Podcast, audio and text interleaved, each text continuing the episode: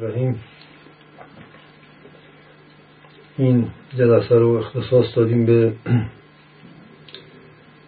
محوری ترین مسئله دین دین انبیاء الهی.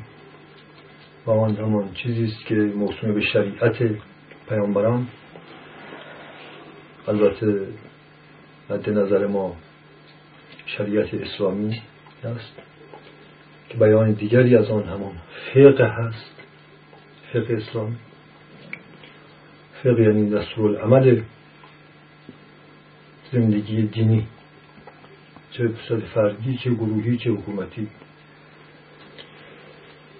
و عنوان اصلی رو ما برای اینکه مباحث حاشیه‌ای این مسئله وارد نشه ما به اصل قضیه بپردازیم عنوان اصلی این جلسه رو ما می‌گذاریم حلال و حرام که هستی مرکزی دین و فقه و شریعت بوده که همون اساس باید ها و نباید ها و تشخیص خیر و شر و درست و نادرست هستش. طور معمول از سوال ها شروع می‌کنم. بفرمایید. خیلی متشکرم از شما ولی من حالا بحثی که شما مطرح کردین در مورد فقه من فکر کنم مهمترین سوال و اولین سوالی که باید مطرح کرد موزله بشر امروز هست با مسئله شریعت و فقه. همطور که می‌دونیم حدودا چهارده قرن از ظهور اسلام گذشته هزاران سال از تاریخ ادیان دیگه هم گذشته. بله. و بشر تقریبا هزاران سال شریعت انبیا رو تجربه کرده بله. ولی آنچه که از این تجربه حاصل شده یک بنبست کامل بشر امروز با شریعت و احکام عملی دین هستش همونطور که در اسلام فقه نامیده میشه بله. ما در جمهوری اسلامی هم بیشتر از هر حکومتی این بنبست و این تناقض رو تجربه کردیم و میشه گفت کلیه مسائل و موزلات اقتصادی، سیاسی، فرهنگی یک کشور ما در واقع برخواسته از تناقضاته این بنبست تا جایی هست که تقریبا میشه گفت اکثریت مردم رو به اینجا رسونده که واقعا باید دین رو فقط در پستوها داشت و در روزمره زندگی باید از همون حقوق بشر تبعیت کرد. حتی روحانیت رو هم ادهی بر این مسئله کشونده که واقعا آنچه که عمل هست در روزمره زندگی همون ایدئولوژی لیبرالیسم و آزادی است بله. و واقعا احکام و شریعت انبیا رو نمیشه در عمل به مردم وارد کرد به زندگی روزمرهشون. خب مسائلی هم مثل لایسیته و سکولاریزم و اینها برخواسته از همین موزله بوده. ولی در این حال حداقل بشر شرقی و حداقل بشر حداقل ایرانی ها به خاطر همون که جز شیعیان جهان هستند و از لحاظ مذهبی فطرت خب یعنی ذاتی تره براشون مسئله دین خب واقعا نتونستند هنوز هم دست از این دین و شریعت بردارند. برای همین هم هست که ما واقعا یک چیزی رو که در کشور خودمون شاهد هستیم از بابتی هم تراژیک هم کمدی. یعنی در این حال می‌بینیم که چه هیاهویی بر سر مراسم های سوگواری امامان سر می‌گیره بله. و واقعا مردم با تمام وجودشون گریه می‌کنند. از سوی دیگه همونها رو می‌بینیم که در دیسکوتک هایی که تو خونهشون را میندازن چه می‌کنن و پای ماهواره میشن و چه می‌کنن.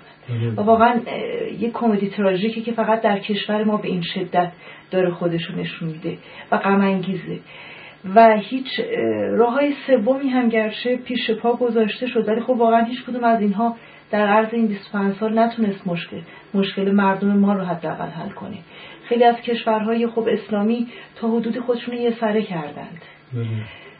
بله. ولی خب ما به دلیل اینکه شیعه هستیم نتونستیم این کارو بکنیم. و این موزله در کشور ما بیشتر از همه خودشون نشون داده.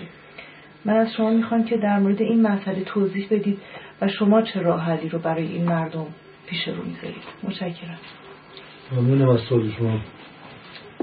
سوالی کاملا ملموس.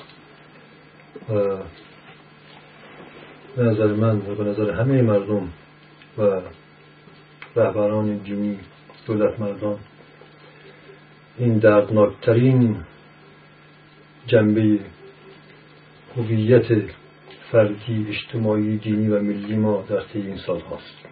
یک به غایت دردناک که هر کس فشار بده نره همه با آسمان میره. یک قدی به غایت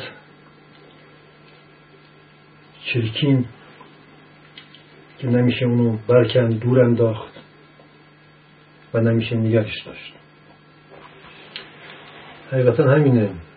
اگر کشور ما کانون اشد باستاب این تناقض بین دین و بیدینی شده در جهان و در کل جهان اسلام علت شیعه بودن ماست. شیعه بودن یعنی امامدار بودن. و از اونجایی که فسادی دینی در ما به غایت عمیق و شدیده بنابراین ما از همه بیشتر درد می‌کشیم. این درد رو بایستی واقعا اسمش رو یک نعمت بزرگ دونست. یعنی به این آسونی ما نمی‌تونیم لامذهب بشیم. خدا رو شکر باستی کنیم که به این آسونی ما نمی‌تونیم لامذهب بشیم. اونا که شدن ما دیدیم که مشکلشون حل نشد. تباه شدن نابود شدن رفتن. هیچ مشکلشون حل نشد. این بالا مصرف شدن مشکلات دوران مذهبیگریشون مطلقا برطرف نشد. فقط مشکلات و تباهی ها و بدبختی های جدیدتری هم افزوده شد. پس خدا رو که ما به این آسونی نمی‌تونیم. لایک و دموکرات و لیبرال و لامذهب بشیم.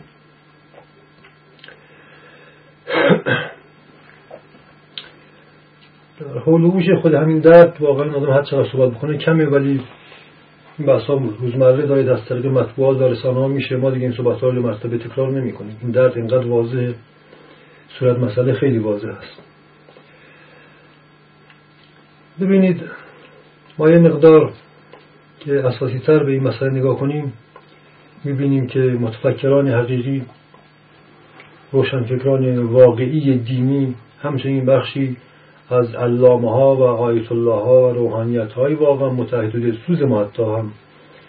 گاه میگن که مثل اینکه واقعا دین رو باسی از روی حیات اجتماعی اقتصادی سیاسی و حکومتی خارج کرد و دین رو باسی شخصی خصوصی و اندرونی باستی بشه. این نظریه رو ما حتی از دهان بخشی از روحانیت خودمون هم میشنم همین داله بر اینه که تا چند این قضیه تبدیل به فاجعه شده تبدیل به یک تناقض لاعلاج شده یک پارادوکس لاعلاج و یک دام یک گرداف شده.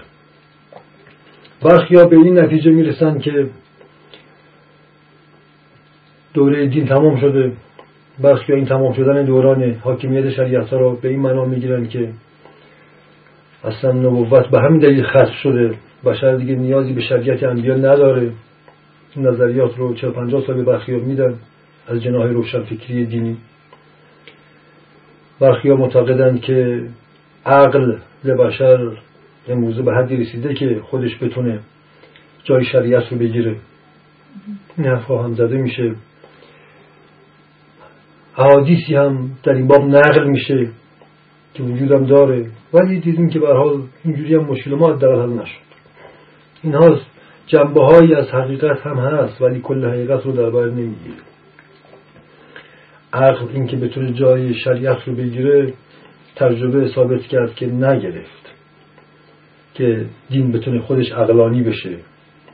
ما دیدیم نشد تجربیات مذاهبی دیگه در کشورهای دیگه هم ما دیدیم خب واسه عبرت بگیریم دیگه. این کارو نکردن اینا وقتی دین رو شریعت رو گذاشتن کنار که واسطه عقل بتونن یه حیات متدل دینی بکنند. دیدیم مثلا به کلی بنیاد دین برکنده شد نهایتا بنیاد عقل و عقلانیت هم برکنده شد. واقعا رابطه دین و عقل یک رابطه ذاتی. این دوتا با هم من یا با هم هستند یا با هم نیستند. این واقعیت. در احادیثی هم ما داریم. یه حدیث قدسی است که خداوند عالم هستی رو از سه نور آفرید. نور عقل نور دین و نور محبت. این ستا نور واحدی هستند سه شعاع از این نور هستند یعنی محبت عقل و دین یکیه. این هستا در درجات مختلف. یا در یک انسان یا یک جامعه هست یا نیست. به همان درجه. در سلسله مراتب یعنی عقل هر کسی درجه عقل هر کسی همون درجه دینشه و همون درجه محبتشه و بالعکس ما می‌دانیم که در یکی از احادیث در صدر اسلام به نقل از پیامبر ائمه اطهار علیهم السلام هست که مربوط به آخر زمان و گفته شده که در آخر زمان شریعت فسخ میشه. دیگه نیازی نیست یا خودش باطل میشه یا عملی نیست یا نیازی نیست حالا به هر دلیلی. این سخنان کم نبوده. همین صحبت ها در صدر اسلام مسائل زیادی رو پدید آورد. بسیاری از منافقان فرصت طلبان گفتن بله آقا خب الان شریعت قیامت هم که آغاز شده. موقع این صحبت ها بود. زمان پیامبر. بله در خود زمان پیامبر و مخصوصا بعد از ولادت پیامبر این اعتقاد بود که قیامت آغاز شده آخر زمان شروع شده. یک منافقان و فرصت طلبانی مثل خالد ابن ولید مثل امر آس و معاویه اینها اومدن حتی بر بالای منبرها حتی شریعت رو قبام کردن و گفتن از این پس دیگه شریعت نیازی نیست دیگه. انسان کافیه تو دل خودش با خدا باشه و دلش پاک باشه و دیگه هیچ کار دیگه نکنه. اون مکتب معروف مرجعه برخواسته از همین طرز فکر بود که اصلا بانیان این فلسفه اساسا امویان بودند. معتقد بودند که نیازی به شریعت نیست و خدا کافی است و هر کسی با خدا خودش در قلب خودش ارتباط برقرار کنه ما بقیه دیگه هر چی رخ بده همه مربوط به خدا میشه مسئولیتش هم گردن خود خداست. چون قیامت شروع شده. وجود داده شده رجوع داده میشه. اعمال انسان رجوع داده میشه به قیامت. مرجعه یعنی رجوع. رجوع داده میشه به خدا دیگه. خدا مسئول اعمال بشره. این یک مشابه همچین توجیهاتی رو ما دیدیم که تحت عنوان تصوف و عرفان از همون صدر اسلام پدید اومد. در هم صدر اسلام حالا سوای منافقان ما دیدیم عرفا و صوفیانی هم پدید آمدن که این سخن رو به بیان دیگری و از احساس و نیت دیگری بیان می‌کردند اینها منافقان و عرازل و باش و طبقان البته نبودن. این هم بوده. از طرف دیگر مطلب دیگری بود. سوای این دو جناح این صوفی ها و این امویان که اینها مقصد سیاسی داشتند و اونها برداشت های اعتقادی خاصی داشتند در میان مریدان حضرت علی سلمان فارسی و اصحاب صفه که تحت نظر ایشون بودن که در مخلص بودن اینها دیگه شکی نیست مخلصترین مؤمنان صدر اسلام اصحاب صفه بودن. مریدترین ها و پاکترین ها اونها بودن در میان اصحاب صفه. کسانی چون ابوذر و سلمان و کمیل و مقداد و اینها همه از اصحاب صفه بودن. در اینها هم آداب و روش و منش هایی بود که شباهت هایی به چنین توجیهاتی داشت. فیلمسل یکی از اشکالاتی که امویان و برخی دیگر از منافقان بر این اصحاب صفه می گرفتن اینه که این بود که چرا اینها اکثرا به مسجد نمیان در نماز جماعت شرکت نمی کنند یعنی چیزهای بوده کم و بیش گفتن می شده بله.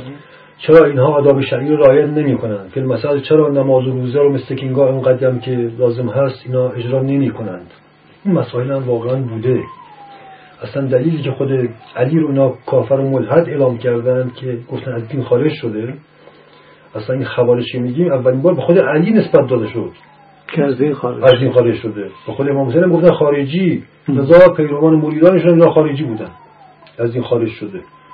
خب می‌دونیم که حکم فتوای قتل امام حسین و همچنین حضرت علی در پس پرده رو آخوندهای بسیار متشرع دوران خودشون صادر کردن. شورای قاضی ابو موسی اشعری اینها اصفه به شریعت نمایی دو آتشه بودند و اینها تا رو مرتد و خارج شده از دین می‌دونستند اینها رو بابست بدونیم. پس مسائلی که ما امروزه داریم مسائلی بود صدر اسلام وجود داشت. اینقدر هم جدید نیست. الله اعتقادی و ایدولوژیک سوا این مسائل ما در این حدیث بسیار محکم معتبری داریم که شیعه و سنی همه قبولش دارن یکی مسئله شروع آخر زمان با ظهور اسلام و اینکه ویژگی آخر زمان اینه که شریعت ها فسخ میشن و دین باطنی میشه. لذا تمام امامان ما مؤمنان را دعوتی به تقیه کردن. یعنی دین باستی باطنی و قلبی بشه. دیگه نمایشی نباید باشه نمادین نباید باشه. اینها دیگه واقعیت. حدیث های معتبرند. سخنی که مثلا از خود حضرت علی علیه السلام داریم که این هم سخنی است معتبر. همه فرقه های امامیه و شیعه قبول داریم. و آن سخن اینه که مؤمنان بدانید که هر چیزی را کمال و قایتی است و اسلام را نیز کمال و قایتی است. و شما ای مؤمنان با ادای حقوق اسلام به قایت و کمال اسلام برسید و آنگاه از آنجا برای رضای خدا خروج کنید این از اسلام یعنی از شریعت خروج کنید این سخن خیلی سخن بزرگ و عجیب است. ما در صحبتی که چند شب پیش داشتیم صحبتی در مورد آخر زمان داشتیم و نشان دادیم که اکثریت قریب به اتفاق آیات قرآنی که درباره قیامت آخر زمان است و صدها حدیث و پیشگویی های ائمه اطهار در مورد آخر زمان امروزه کاملا داره اتفاق میفته اکثری داره به اتفاقش اتفاق افتاده و داره اتفاق میفته. خب پس صحبت بر 100 سال 1400 سال پیش نیست. الان مشخصه آخر زمان بدیهی است. رخ داده. شروع شده. گرچه 14 قرن که شروع شده ولی امروزه بسیاری از نشانه هاش واضح‌تر داره رخ میده. برای اینکه قیامت روز 50 هزار سال است. خب شریعت ها فصل میشه. خب ببین در عمل شریعت ها داره فصل میشه. این سالی شما فرمودید بنبست همه مذاهب در قبال شریعت انبیا و همچنین مسلمان ها که مستکمترین شریعت ها و قوانین و فقه را داشتن. ببین عملی نبودن این احکام خودش یک پیامیه. چرا عملی نیست؟ ببینید جمهوری اسلامی 25 سال دولت و ملت همه اکثریت قریب به اتفاق سعی کردن که جامعه دینی و حکومت دینی اقتصاد دینی سیاست دینی بانکداری دینی روابط اجتماعی دینی زناشویی دینی داشته باشند بر اساس فقه اسلامی. همه تلاش کردن. ها؟ ملت و دولت همه با هم دیگه گام به گام به اون بست و ما در همچین بنبستی در یک همچین آمپاس عظیمی به سر می‌بریم. از یه لاز ما انگشت رو هر مشکل و فاجعه و بدبختی که بود بذاریم مسئول این بنبستی و ویژگی کشور ماست. این مشکلات در جای دیگه وجود داره ولی انقدر دردناک و زجر آور نیست. در جای دیگه هم هست. اونجا هم مشکل داره منتها ما به دلیل شیعه بودنمون این درد رو هزار بابا شدیدتر احساس می‌کنیم و این فاجعه در جامعه ما شدیدتر خودش رو نشون میده برای اینکه ایمان در این قدم رو عمیقترین ایمان هاست. در این تردید نیست. ایمان شیعی قویترین ایمان های مذهبی در تاریخ بشر بوده است. الان هم همینطور. این مطلب رو فقط مختصر مفید فقط گفتیم که اینها این مسائل بوده و هست. بهتر چشمون اما مسئله دیگری وجود داره و اون مسئله فقه اسلامی است. ببینید ما معتقدیم که آخر زمان نابودی اسلام که نیست. چندین حدیث ما داریم.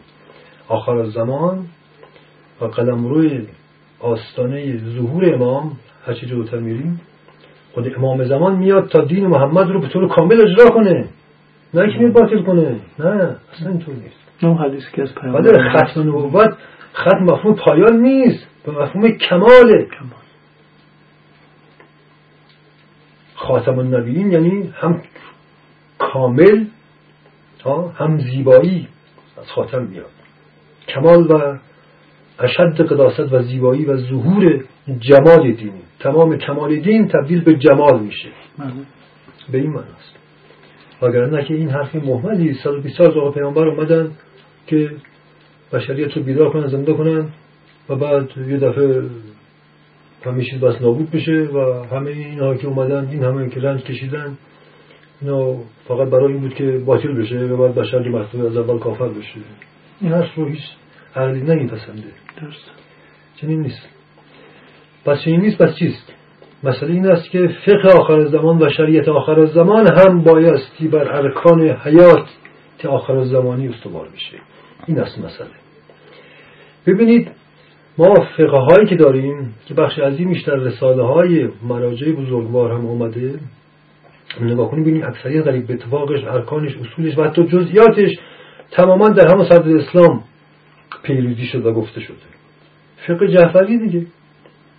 همه امامان و امام جعفر صادق و مفهوم شیخ الائمه و امامی که بیشترین مجال و عمر رو داشت که علنا سخن بگه 25 سال ایشون علنا تونست حرف بزنه هیچ امامی اینقدر فرصت نداشت. این فقه رو تبیین کرد. ببینید امروز ما وقتی نگاه کنیم ببینیم که تمامیت فقه از همونجاست. انگار چهارده قرن فقه در جا زده. تمام مسائلی برای مسلمانان و انسان آن دوران بوده امامان حکمش صادر کردن خرما کشمش آب دوغ ماست سیر پیاز پشم کشک بز الاغ خورجین پالان حتی حکم شرعی فقهی داره. خوردن خوابیدن توالت رفتن استمام کردن همخوابگی حتی راه رفتن آدابش مشخص شده که چگونه و به چه فاصله پاتون رو رو زمین وردارید آداب غذا خوردن که لقمه حتی به چه زاویه در دهنتون بذارید بهتره. آداب سرخاراندن ما داریم حتی. ببینید؟ یعنی هر که مسئله بوده برای حیات دنیوی حکم دینی وجود داره. داشته. خب امروزه مسائل و پدیده های بشر امروز ها؟ اون موقعی که صد قلم بود الان صد هزار قلم و میلیون ها قلم مشتهدین ما مشتهدین جهان اسلام در طی قرون اخیر بخصوص در از همین در که دانش تکنولوژی اینقدر پدیده ها و مدلات آفریده واقعا مشتهد و مشتهدین نشستن و احکام اینا رو صادر کنند تکلیف خودکار چیه؟ حکم برای پفک نمکی چیست؟ حکم برای کوکاکولا چیست؟ حکم برای این تلویزیون چیست؟ حکم برای هروئین چیست؟ حکم برای کامپیوتر چیست؟ حکم برای اینترنت چیست؟ حکم برای تلفن چیست؟ ها؟ بله. حکم برای لباس های انواع لباس هایی که هست چیست؟ عزیزان میشه گفت به تعداد کالاهایی که وجود داره و پدیده های فرنگی که وجود داره بس حکم وجود داشته باشه. وجود داره؟ نه خیر مطلقا وجود نداره. پس این بنبست حاصل فقدان اجتهاد در اسلام و در شیعه است. فقدان اجتهاد در حقیقت باید گفتش که ما همچین مشتهدی که مشتهد جامعه شرایطی باشه که مرد زمان باشه نداریم. فقه زمان نداریم ما. بله از گذشته. همه از گذشته است. ولی از اونجایی که مخصوصا در جهان اسلام تغییرات اساسی در طی همین یکی دو قرن اخیر به واسطه دانش و صنعت رخ داده به نظر میسته که اون فقه 14 قرن پیش تا همین تاریخی که 100 سال پیش هنوزم کم و پیش پاسخ خوب بود. این مسائل زا وجود نداشت. به نظر میسته یک آن این قرن قرن انفجار این همه پدیده بوده. این همه کالا و مسئله. بله بوده. خب چین اشتاری در این قرن صورت نگرفته. اگر این نشانه ها تمام آخر زمانی است در واقع ما اجتهاد و فقه آخر زمانی می‌خواهیم. که این چیزی پدید نیومده. اجتهاد آخر زمانی فقه آخر زمانی درباره مسائل مادی و معنوی و علمی و صنعتی و سیاسی و اقتصادی انسان آخر زمانی چنین فقهی پدید نیومده. مشکل جامعه ما و انقلاب ما هم همین هست. پس این مشکل رو جز مشتهدین نمی‌تونن حل کنن و باید حل کنن. چاره جز این نیست. گرچه اخیرا یک حدود ده 20 سالی هست که یک سری از مواردی رو که در جامعه ما واقعا تبدیل به مسائل سرنوشت ساز و مهلک شده رو برخی از مشتهدین بزرگ ما دارند. کم و بیش آن هم بسیار دست به اصا یک سری فتواهایی دارن میدن. مثلا در مورد هروئین بالاخره مثل فتواهایی داره صادر میشه. در 15 سال اول انقلاب همه مردم ما دولت مردان ما حیران بودن که بالاخره آیا تریک آقا حرام است مکروه است. نخیر خیلی هم حلال است. چیست؟ مدت ها بود که بسیاری از علمای دینی و مشتهدین ما در مورد مثلا مواد مخدر حتی از واجه های شرعی استفاده نمی‌کردن که تعهد پیدا نکنن چون میترسیدن که نکنه حکم فتوای خلاف بدن. مثلا می‌گفتن که ترک مثلا اعتیاد ضروری است. ببین کلمه واجب رو بکار نمی‌برد خب این خودش یک بدبختی بوده. آخه ضروری یعنی چی؟ آخه ترک تریاک بد نیست خوب است مفید است. و برخی از این احکام صادر میشه باید بیشتر جنبه های پزشکی و بهداشتی و مسلحتی و اقتصادی سیاسی است اساسا از انگیزه دینی و اون اجتهاد دینی. بله. برخوردار نیست. این یک مسئله است. مسئله دیگر فقه مسئله اصلا ماهیت فقه و فقیه اصلا فقیه کیست؟ فقیه چیست؟ اگر فقیه کسی است که ده سال 20 سال سی سال در حوزه علمیه درس خونده باشه قرآن را از بر باشه تفسیرها رو کامل بدونه تمام احادیث رو بدونه تمام فقه رو بدونه تمام سنت رو بدونه تمام تاریخ اسلام رو بدونه آیا این فقیه است؟ هزار دلیل وجود داره که نخیر. لزوما چنین کسی فقیه نیست. فیلم یک دعوای در سر اسلام هست که حضرت علامه امینی یکی از شاید تنها کسانی بودی که انگوش گذاشته روش در مجموعه القدیرشون سخن معروف از علی است که اگر عمر فقیه هست پس همه اعراب فقیه هستند. موقع عمر بعد بالا منبر ادعای فقه کرد شروع کرد به فتوا دادن یک سری فتواهای نامرئی بود. بله اصلا بسیاری از احکام خود حیات پیامبر رو حتی علنا فصل کرد و گفت من فقیه هستم مشتدم یعنی همین. و از نزد خودم چیز می‌کنم اشتهاد می‌کنم که از علی فرمودن که اگه ایشون فقیه باشه پس هر کسی عرب باشه سواد عربی داشته باشه پس فقیه ببین این واضحه. اگر عمر فقیه باشه همه عرب فقیه هستن امروز میشه. خب اگر عمر فقیه باشه پس هر کسی که یه مقدار عربی بدونه فقیه این پاسخ واضحه. اینطور نیست. فقه در قرآن معناش واضح شده. در چندین آیه. فقه یک امریس قلبی. فقه یعنی صدور حکم الهی. فقیه کسی است که امر خدا را در هر موردی بتونه ها به واسطه قدرت عرفانی و کشف و شهود همچون الهام عین وحی استخراج کنه از قلبش. در قرآن عقل هم امرش قلبی ایمان قلبی است حکمت قلبی است علم قلبی است و فقه هم قلبی است. در قرآن آیه داریم چندین بار اومده که مثلا این مردمان ها دارای قلبی فقی نیستند ها قلوبشون ها نمی‌تونه قدرت فقهی داشته باشه تفقه کنه.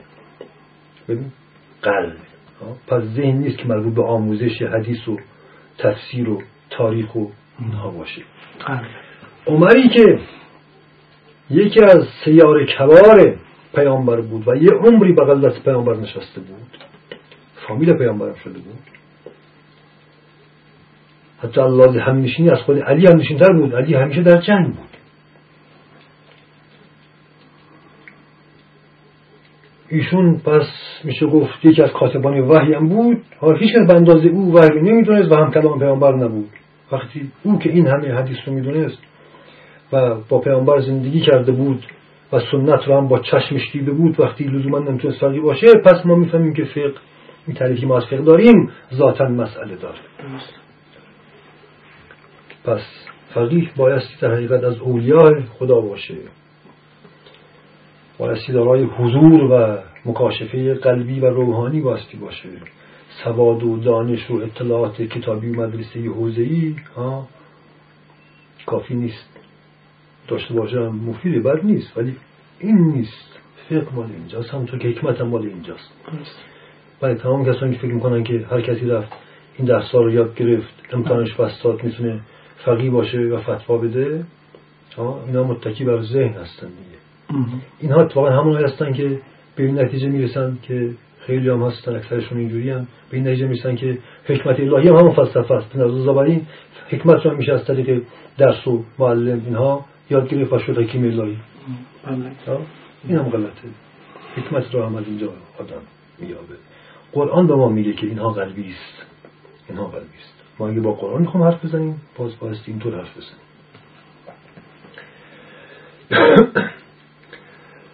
خب حالا با این توضیحات مختصر این مقدار به اصل قضیه نزدیکتر بشیم.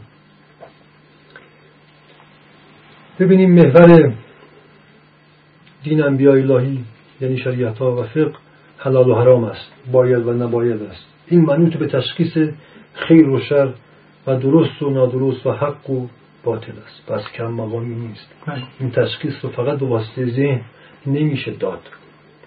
درست. برای اینکه ذهن دارای ذاتی بازیگره. توجیگر و خودفریبه. اگر قلبی دارای نور ایمان یقین و نباشه این ذهن علامه هم باشه هیچ حسابی دینی رو نیست. ولی اگر قلبی دارای چنین نوری باشه بله اون وقت آن اندیشه و آن کلام هم تماما حکیمانه مؤمنانه و فقیهانه خواهد. اینو ما باستی بدون ایمان امریز قلبی تو قرآن آمده فرق مسلمان و مؤمن همینه. میگه آقا جان نگویید که ما مؤمنانی مؤمنانی شما گفتید اشترا لا اله الا الله تازه تلاشی دارید می‌کنید. ها؟ دارید یک دایی کردید. ها؟ این اسلامه. ایمان نیست. اسلام اینجاییه ایمان اینجاییست. پس ایمان کم مقامی نیست. ما اگر نگاه کنیم در قرآن آیات مربوط به مؤمنان رو می‌بینیم. این چیزایی در مورد مؤمنان گفته فقط اینها رو میشه در امامان دید و در برخی از قدیسین و عرفای بزرگ میشه دید. به مؤمنان اون هستن پس ما باستی اتحاد باشیم در کاربرد این واژه. مخلص که دیگه کمال ایمانه. عباد الله المخلصین در قرآن تعریف شده اینا کیا هستند. ببین پس این واژه ها رو همینطور به کار بردن خود باعث گمراهی است. بله. یکی از خطاهای ما در طی این سالهای بعد از انقلاب این بوده که این واژه ها رو واقعا به صحف به کار بردیم. لذا اصلا فرهنگی دینی صحف و مسخره شده. این رو بسیار ما بایستی مراقب باشیم. خب پس ببینید این نکته بینایت مهمه. من یک بار دیگه این رو تکرار می‌کنم. مکتب مرجعه یعنی روی دادن همه چیز به خدا. بقول معروف. خب یعنی این خالص دیگه. خب همه چیز مربوط به خداه بله. هرچند که بشر صادر میشه اونم مربوط به خداه ببین ظاهر قضیه چقدر توحیدی و عارفانه است. همه چیز از خداست. این مکتب در همون صدر اسلام در دوران حیات علی و بعد از ریزت پیامبر آغاز شد. بله. بنیانگذارانش امویان بودند. مکتب مرجع. این کلامی که می‌گفتن تماما کلامی بود که از پیامبر و مخصوصا از سخنان علی و از عرفان علوی در هواشی کلاس های عرفانی اصحاب صفه اینها می‌رفتند گوش می‌دادند و این کلام رو میبردن تبدیل به یک عرفان ضد عرفان می‌کردند. در واقع میشه گفت نخستین مکتب فلسفی فلسفی عرفانی دجالی رو امویان شکل دادن. این رو اهمیتش از این لازه که ببینیم که تا چه حدی اون مکتب امروز دو مرتبه اوج گرفته. ببین اینا سخنانی از خود علی رو ملعبه می‌کردند و بر علیه تمامیت دین به کار بردن قایت ابلیسیت و دجالیت رو نگاه کنید. در رأس اینا امراض قرار داشت. امراض مدت ها در اطراف حضرت علی و اصحاب صفه میگشت. مدت ها نشست و برخواست داشت. نشست و برخواست داشت. بحث های فلسفی می‌کرد. اصلا خودش بحث های فلسفی را مینداخت به نظر می‌رسید که اصلا سعی می‌کرد که خودش رو هم جزو اعضای اون اصحاب صفه جا کنه. خب مثلا زندگی کنه مثلا بله بله. خیلی از این اشکان نمایی می‌کرد. مثلا ببینیم سخن معروف از علی که الاعمالو بالنیات. اینا رو انداخت بودن که آقا جان همه چیز بایستی باطلی باشه و قلبی است. این موزه این حرف ببین شنیده نمیشه.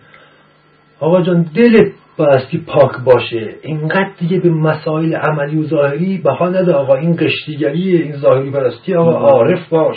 بله. انسان دلش بایستی پاک باشه و تماما رو به خدا باشه. اما اصلا مهم نیستن شراب هم بکن این یزید. یک شاعر بسیار عارف مشربی بود. دیوان شعر داشت. معاویه هم دیوان شعر داشته. که تو میگم باقی بخشای از اون. ببین امثال اینها در رأسش امراض که ایدولوگ و فیلسوف و عارف دربار معاویه بود کسایی مثل خالد ابن ولید مروان حکم ببین اینها فکر نکنید آدم های پخمی بودن نه اینها سوپر روشنفکرانی دینی بودن. اینها در واقع میشه گفت نخستین به اصطلاح روشنفکرانی دینی دجالی بودند هم هم عاشق و شاعر پیشه و انگلیسی عمل می‌کردن و دل میبردن و فریب می‌دادن. بله. تا رخنه کنند در اصحاب صفه و در عرفان علی رخنه کنند رخنه در عرفان علی بکنند این مکتب مرجعه بی نهایت مهمه. نخستین مکتب فلسفی عرفانی دجالی است.